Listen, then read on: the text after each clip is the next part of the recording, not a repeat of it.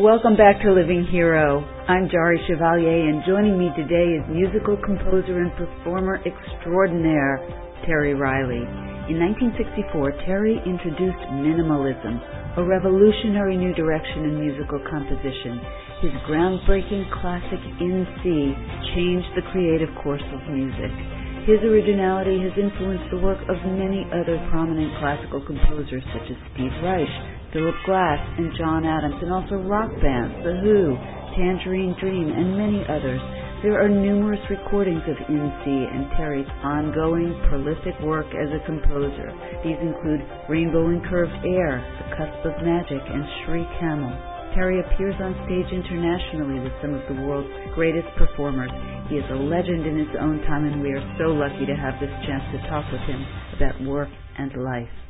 So I want to launch into our conversation around the term avant-garde because we use that term a lot in our culture and I wonder sometimes if people are uh, thinking about the origin of that term in the French as meaning advance guard.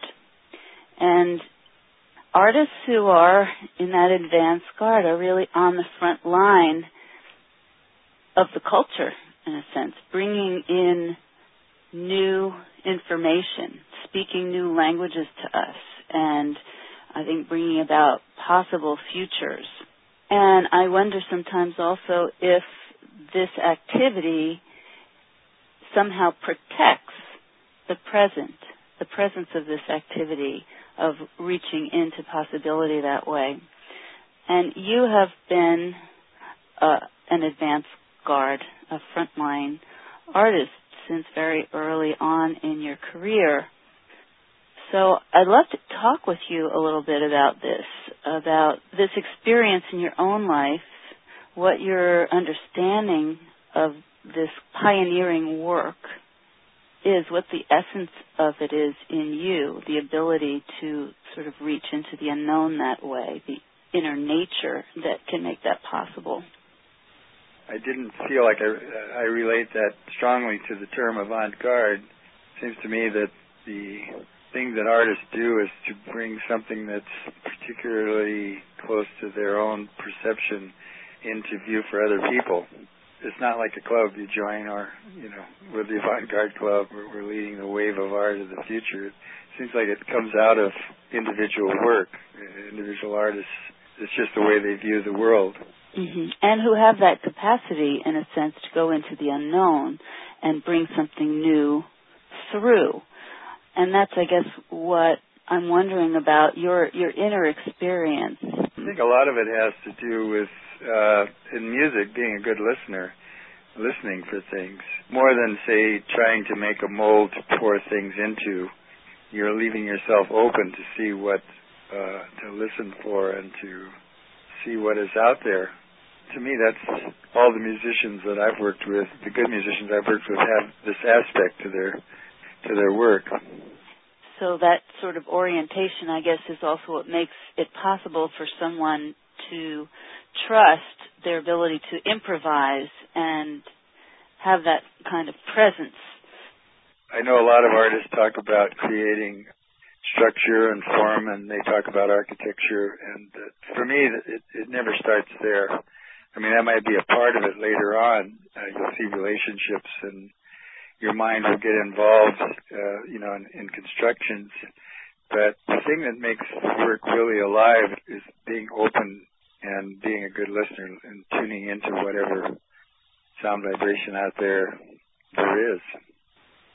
When I read about your time lag accumulator, I right away thought about Wilhelm Reich's orgone accumulator. And I wonder if you were making any reference to him or if there's any relationship in your own mind between the two. Uh, actually not. I'm familiar with the work of Wilhelm Reich, but it was certainly not, uh, I wasn't trying to make a connection to that with my, my time lag accumulator. The time lag accumulator was a, uh, had, had two different existences. One was it was a system I used to use to perform live, which created a lot of echoing delays that were recycled, mm-hmm. so that you would have things that happened in the past coming back and mixing with things that were happening in the present in, mu- in a musical context. Uh, and, and because of the accumulation of these sounds of both past and present, uh, that I gave it that title. Then I built a actual structure, uh, which was a big room about 30 feet in diameter, with several chambers in it, in which people would go into and and if they were talking, uh, they might hear what they said in another chamber, you know, a few minutes later. So that was another uh, another manifestation of this time lag accumulator. That sounds like fun. Yes, it's right now existing in the gallery, the Museum of Modern Art in Lyon, France. If people want to experience it, there's a photograph of you. I think in front of it. Is it mirrored? Yes, it's all mirrored on the inside, so it's kind of like a house of mirrors of and, also the sound reflects that reality. Hearing yourself, seeing yourself, or other people, or you know, yeah, it mixes to other people into the, the whole fabric.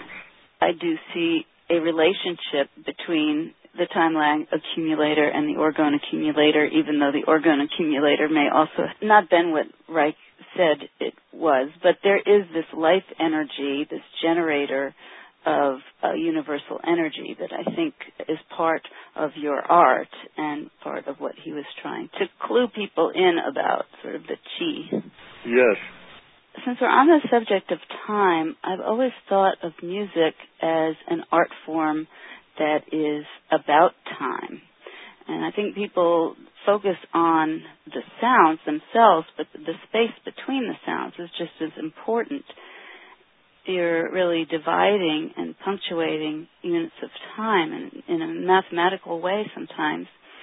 And I wonder if you think about time in relationship to your compositions. Well, of course, uh, musicians, you know, think about time all the time.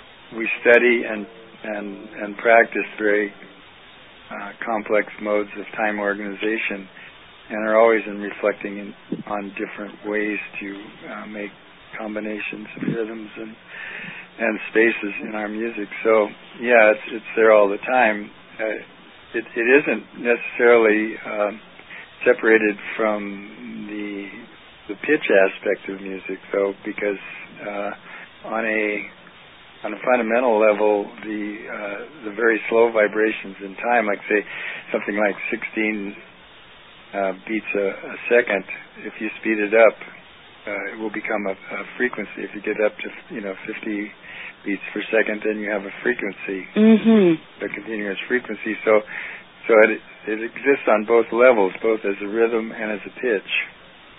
So you can't, you really almost can't separate the elements of music because they're all tied together. They they all live within each other's eggs.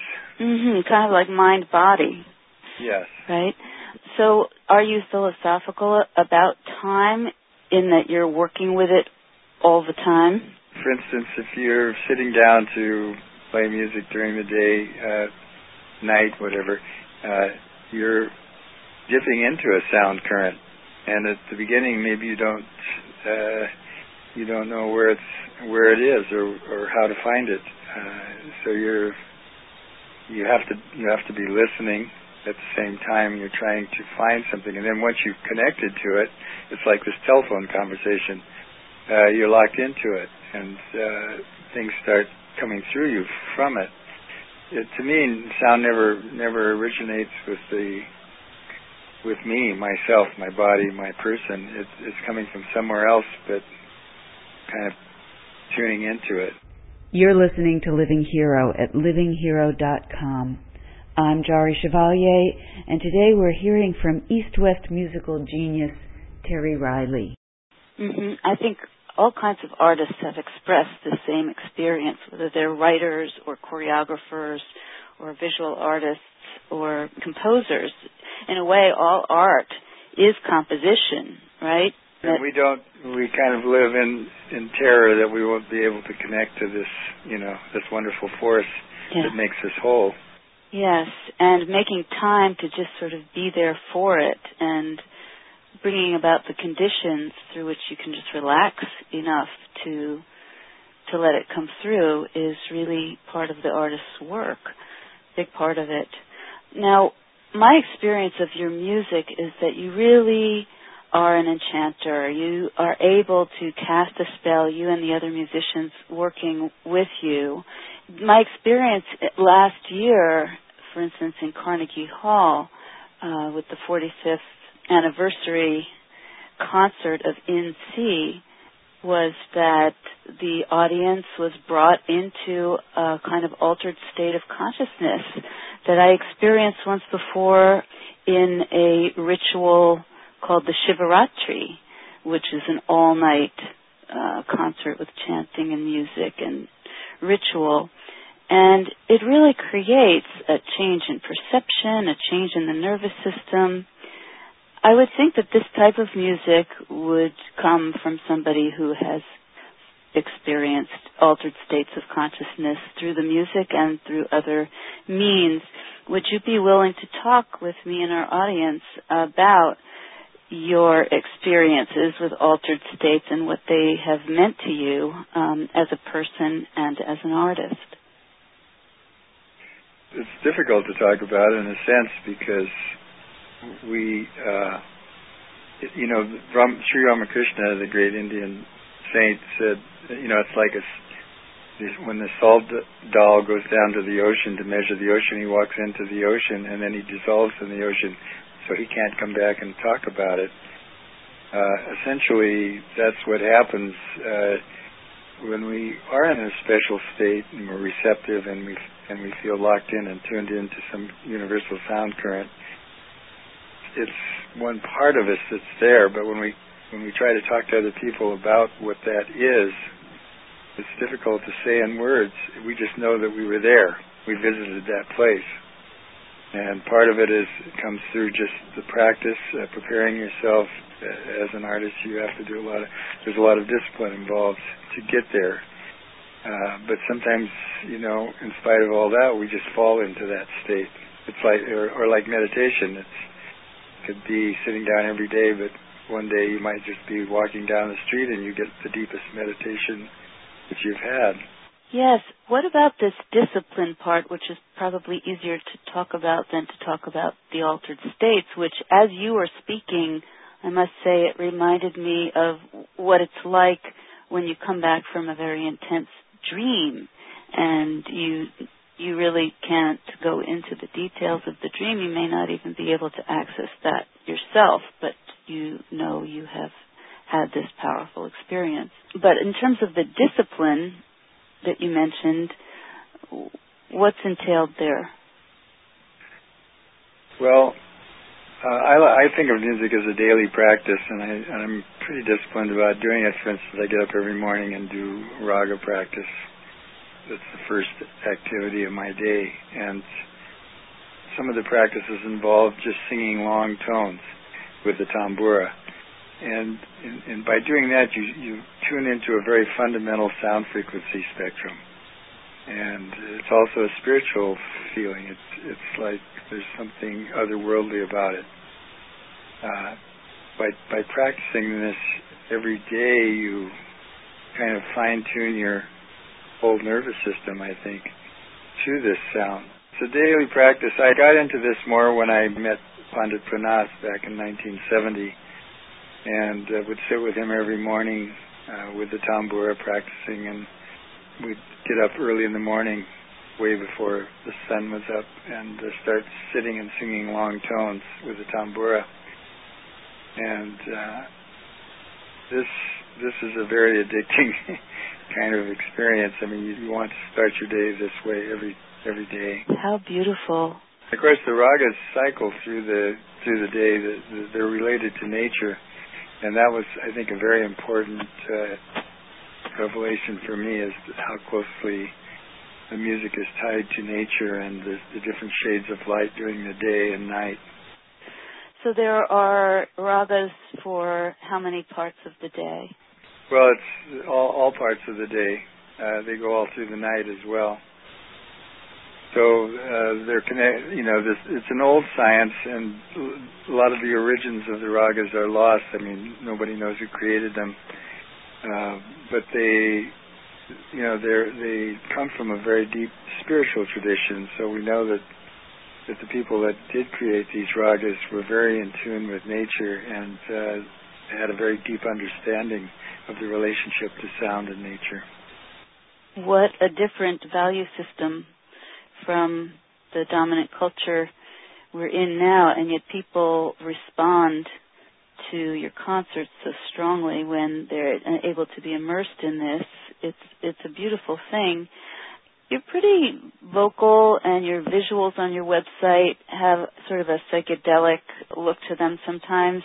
Did you start out as someone who experienced LSD trips and things like that? And if you did, what would you say to people about the difference between the experience of getting to these places through ingesting drugs and these practices, these daily spiritual practices like meditation and doing the long tone chanting with the tambura and working with a spiritual master? Well, it'd be kind of like, you know, taking the elevator up to the top of the Empire State Building or walking up. The entheogens definitely can take you very quickly to another realm and uh, something a state a very special state. So they can uh, open up. I think what happens with our normal life is we filter out uh, many realities just so we can function in the world. But uh, people who, for instance, are schizophrenic or people who take LSD uh, suddenly can have many pathways opened up to them simultaneously, and uh, you know that it just makes you aware that that the reality we live in in our everyday lives is a little bit um, limited in scope in terms of what, what we're focusing on.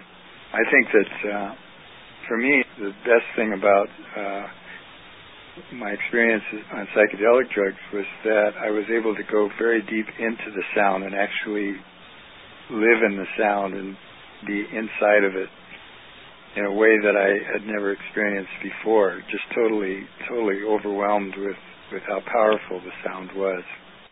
For myself, having experienced both entheogens and being now a long-term meditator, I would say that, you know, it's just a whole lot healthier way to go about it and that the entheogens don't do anything to mitigate against an underlying fear or insecurity in one's system and one's experience whereas these long-term practices, using your metaphor of the elevator or taking the stairs, because I think that would maybe attract people to doing it through the drug method and not doing it through the more arduous uh, practice method. But you don't build the, your muscle strength, you don't build your cardio by just taking the elevator. In a sense, it just gets you there, and there's no preparation for continuing to get there on your own. You know what I mean? Yeah, I think that's that's true. It's you know, there's a fine line there that if you're there, you're there. You know, mm-hmm. and the thing is that there might be a place bigger than you're able to handle uh, without some discipline. Yes, I think that's an important point too. I mean, we don't want to end up with mental illness or, you know, some sort of break in the psyche. And so I think it is important to encourage people to, yes, uh, cultivate the ability to be living in those states quite a lot of the time. But to use drugs to get there is not really very supportive of one's health, mental or physical health. You know, the Indian spiritual practices and other Eastern practices have really set us up to be able to to reach these states and live in them and dwell in them quite a bit of the time. I want to get back to the experience of the Carnegie Hall concert last year and also the other concert I attended at Le Poisson Rouge with your son Gyan. There's such a community feeling that you create with the people you play with and especially at Carnegie Hall, it was such a huge uh, group of musicians on stage. I think our culture, uh, people suffer quite a lot from a feeling of lack of sense of family, lack of sense of real community. And you model that through uh, what happens on stage, and you share that with the audience. I mean, I think people left that concert feeling a renewed sense of trust in that common humanity. So the question is, with the possibilities for this so close at hand, what do you think about um, our culture in the United States and the state of the world from where you sit as a visionary person who is able to create these marvelous healing dynamics and scenarios for your audiences? How does it look to you and what do you think we can do to bring about a more healing mode of living in, in the world at large? Well, I hesitate to tell people what to do, but what I've done is try to get myself more connected with nature, and that's always been my refuge, you know, throughout my life, is learning from our natural world, or I say the natural world, and that's getting away from so much dense man-made uh, sound and, and visual stimulus that you can actually uh, expand your ideas a little bit just through relating to uh, more open spaces. Uh, I think people don't get much chance to do this, and if, today the media that is out there, uh, if people are connected to it continuously, they're kind of being told to fill up their lives every second with some kind of entertainment.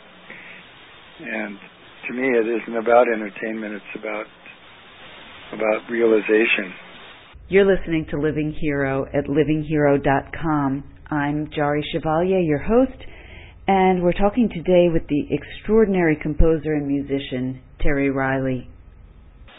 So, if people have that inclination, they should try to separate themselves a little bit from all the stuff that's going on that I think is probably intended a lot to manipulate them. Mm-hmm and it's quite overstimulating. I, I think that there is an addictive quality there because to just be, for instance, in a field by a pond and the cattails are waving and you're just sort of connecting with nature and being quiet. I mean, I think it's a process for urban people who are used to a lot of electronic stimulation, music, you know, headphones in their ears and everything, to allow themselves to make that connection and to reduce that that need to constantly be getting something um, highly stimulating from the outside. But nature is highly stimulating. It's just um, there's a subtlety there, and I think that people need to understand that to just go across that bridge and meet nature, um, there's going to be a whole other level of stimulation. Yeah, I mean, what we're getting, you know, for instance, you ne- you never get away from sound in an urban environment or uh, man-made sound, and they put uh, music in all of the environments we walk through mm-hmm. in, in a city, and I think what it does is just tend to numb us, so we don't really listen, we don't really see. And on a physical level, I think that it compromises our hearing mechanism actually because there's a lot of loud noise in the subway and on the streets and jackhammers and everything. And I think that on a physical level, it, it can really um, diminish the sensitivity of the hearing mechanism. Yeah, and probably more dangerous, it, it desensitizes. I also wanted to mention that I was really touched to witness um, your relationship with your son and to talk with him a little bit about after the concert. You two seem to have a really beautiful, relaxed relationship. And I think that a lot of pain and destructive behavior in the world, and certainly what I witness here in New York City, stems from people having kids and not doing a great job of parenting, not knowing how to do that, and doing a poor job of it. So, can you talk a little bit about your own approach to parenting and what you think are the essential ingredients to creating wholesome family relationships? Well, I think kids are really aware and sensitive to the way their parents live and what their parents do, almost more than what their parents say. Mm-hmm. So I mean, I didn't. I wasn't probably the uh, ideal dad that takes his kid to Disneyland. And, and what's so ideal about that? Well, that's what the American ideal, you know, is the, of the family. I'm I'm saying, you know, the kind of family. We didn't. We really didn't have that when my kids were growing up. So my life as a professional musician often took me away from home, and uh, and even when I was home, I was often working. I was composing or practicing but I always invited my kids to be a part of that. Uh, you know, they could be around when I when I was doing it, and were although they often when, when they were young they didn't necessarily show a big interest in in that. Uh, How many kids do you have?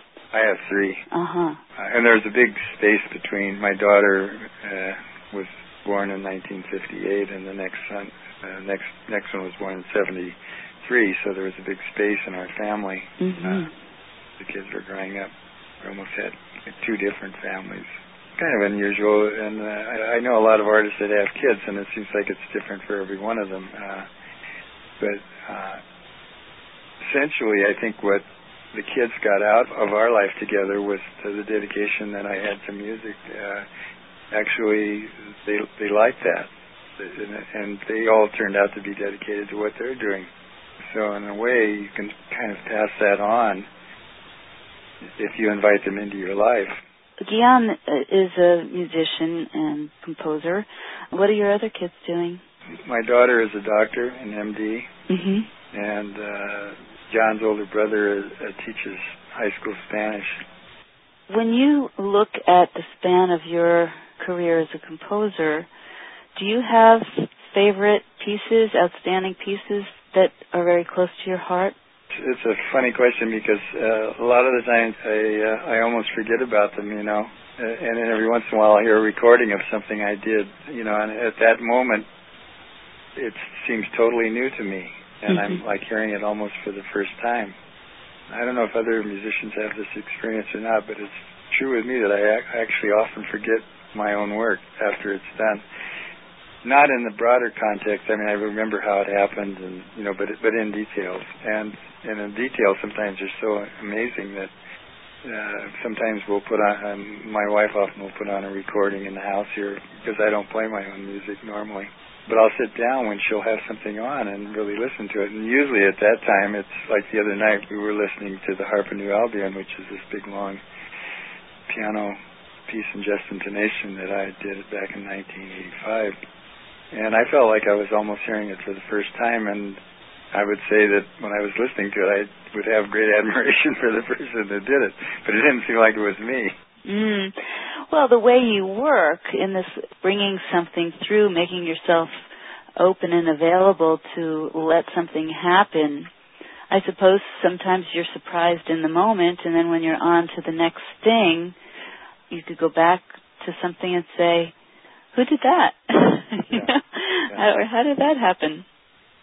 Very interesting. So I get, I'm gathering that your answer is is no, that there aren't sort of outstanding well, there are, favorites. You know, there are, there are, but I mean, it almost doesn't matter to me which one I said because uh, it, mm-hmm. at some point they all have a deep significance to mm-hmm. my, you know, I have a deep love for what they are. Mm-hmm. Each one, or I wouldn't have, I wouldn't have, have put them out in the world. Yeah. I would have kept them in the closet.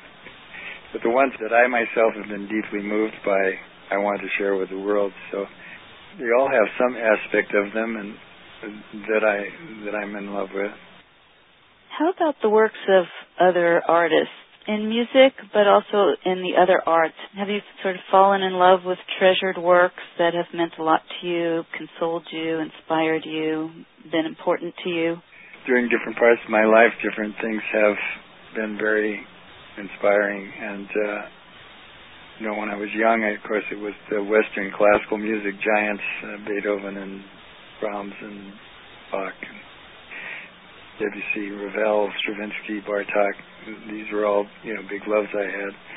Uh, and then I got into you know Eastern music and started discovering the rest of the world and the great the great traditions there. So I I have uh, over the time been greatly moved by other artists and other traditions. Do you have any sense of aspects of a work of art that really get to you whether there's any way to sort of analyze w- what a work of art or uh, piece of music. What, what about a work of imagination really gets into you? I don't know what it is, but it's the effect, you know, the effect of really emotionally and spiritually and physically moving you. Yeah. That works have, and uh, it's. Uh, my teacher Pandit Pran Nath used to say music should have the effect like if you dipped your hand into warm water, you'd feel the warmth there should be something there that should changes us, that moves us. You're listening to Living Hero at livinghero.com. I'm your host, Jari Chevalier, and today we're talking with originator of minimalist music, Terry Riley. So there's so many things about a work of art that that can stimulate us. I mean, it can, the the perspective of certain artists will inform us about ideas that we hadn't thought about before. Mm-hmm. So that you know, there's many things that that a work of art can do. I've been thinking lately about the capacity to be imaginative and extend yourself imaginatively and the capacity for empathy and how empathy works in a way to be able to imagine what it's like to be someone else or to be another creature is similar to the imaginative capacity to really enter a work of art and be moved by it or to create something. Would you agree with that? I do. I think imagination is an aspect of intelligence that's endlessly fascinating. Uh, it works along, it's part of intelligence, and yet it seems to have its own separate way of working. Mm-hmm. Uh, for instance, if you're composing a piece of music, maybe the imaginative aspect minds the core ideas of that music, lets you see them but then when you see them, you don't quite know why you're attracted to them. They're they're little sound objects that uh, have some effect on you, but you don't know what they are. And then the imagination takes hold and it starts to manipulate them and juxtapose them in unusual formations. And to me, that's a really interesting part of the whole process. And in improvisation, this all happens spontaneously. It happens right in the moment, and that, of course, means that imagination probably works at you know highest speeds imaginable. Mm-hmm. It's so mysterious, really, when you think about it. In the same way that there's so much going on inside our bodies all the time by itself, we don't know how these processes happen. And similarly, it's often when the imagination is engaged that it's doing things and we don't know how it's doing them, but it's really quite mysterious and amazing and um, yet effective. I think it has a way of tuning into what I would call the universal mind, mm-hmm. and uh, that that's what that's what gives us a little extra boost. You know, as artists, that that as I said before, nothing really uh, originates with us, or at least with our mind-body experience. That might be inside of us, you know, but it's part of the also the universal mind. Uh, the the supreme intelligence that's available to us if we can be quiet enough to to uh, observe it. Yes, uh, I think Ezra Pound referred to artists as antenna. hmm That's what I often have thought. You know, it's also the microcosm and the microcosm, so we're part of that whole thing. The antenna is going both ways. That's right. So back to the the macro vision you are a gifted person and an imaginative person. And I wonder if you apply that imaginative mind to world problems, societal structures, just where we find ourselves. You talked about your love of nature and your deep connection to nature, and nature is quite in peril right now. Do you ever put your mind in an inventive way, in a creative way, to the world at large, and do you come up with anything, any vision that you could share? I think it only happens through music for me. It's the only practical way I could see uh, of, of my life meaning would have, you know, is to manifest through music the kind of world I'd like to live in. Mm-hmm. And I think that there is a philosophical message coming through music too. So uh, without saying, yes, we should all do this, we should all throw our televisions away or giving some kind of formula, I, I think we create little models of what we consider to be harmony. Mm-hmm. And uh, a world, you know, harmonious world would be a peaceful world. And uh, if we can express that through music, uh, doesn't mean that peace has to be some kind of unexciting island of inactivity. It can be a very engaging and creative place too. I just don't think as a society we we ever explore those aspects. Many of us do, and, and but I mean that that the way the world's going, we don't see it as evident. And art often gets caught up in the violence too. Do you mean competitiveness and market-driven art? Is that what you're that thinking? That can be it. Also, the content can be very aggressive. Yeah. And uh, especially true in in drama and movies, and but also in music and uh, and visual arts. And uh, I mean, people maybe do this for a reason, but to me, when you deal with negative things like that, you're enforcing that energy. Mhm. I do appreciate your willingness to say a few things directly in words uh, related to the messages that come through in your music because I just think that some people who might not be connecting with your music or know you could be attracted to listening and listening for what you've got going on in your music through something that you say. And I know it's difficult for artists to put into words what they really want said through their art, but sometimes even just a, a simple statement or a few words can draw more listeners into the experience and have them understand what you really are giving better. Well, there's always the danger that you're going to say something that you don't agree with. That's true, but you know, we give each other a break. We can always correct ourselves. That reminds me of a line that really stuck with me from one of your recent compositions. You said, Death costs a fortune, but life is free. That's great. I, I love that whole piece, but I didn't note down what the title of that piece is. It's, it's Missy Gono. Missy Gono was an imaginary friend of my granddaughter's and she used to talk about her, and uh, so I decided to uh, mine my granddaughter's imagination a bit and create this piece. Yeah, it's really charming and full of wisdom. So, Terry, what is up ahead for you? Um, what are you working on now, and how can people find out more about concerts coming up? Uh, what's your website? Right now, I'm in a period where I'm doing a few concerts. I've just been working on um, a piece for Kronos and the youth chorus of New York uh, that you saw at Carnegie Hall. They were the, those kids down on the right side of the stage. Oh, I was sitting in the front row right in front of them, and the person conducting them really had them so engaged. It was a pleasure to be right there. Yeah, Francisco, the, the uh, he's was wonderful, the, the conductor of that group. And uh, yeah. anyways, I'm writing a piece that'll be performed next March in New York uh, for that that choir in Kronos. Uh, I'm going to be doing another solo organ concert at Disney Hall uh, in November.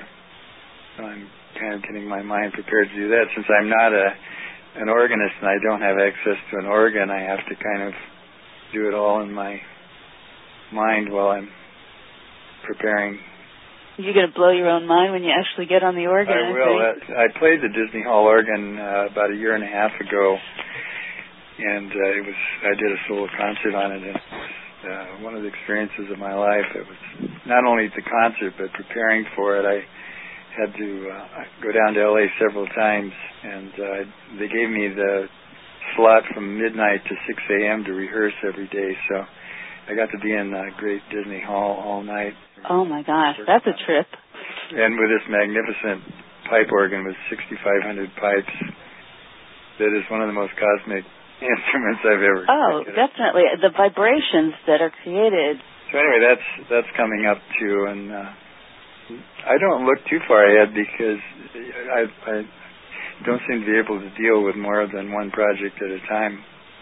Since I do a lot of different things, I try to focus on what's coming up immediately for mm-hmm. me and prepare for that. It's been an enormous pleasure having this hour with you. Thank you, Jai. It's been nice talking to you too.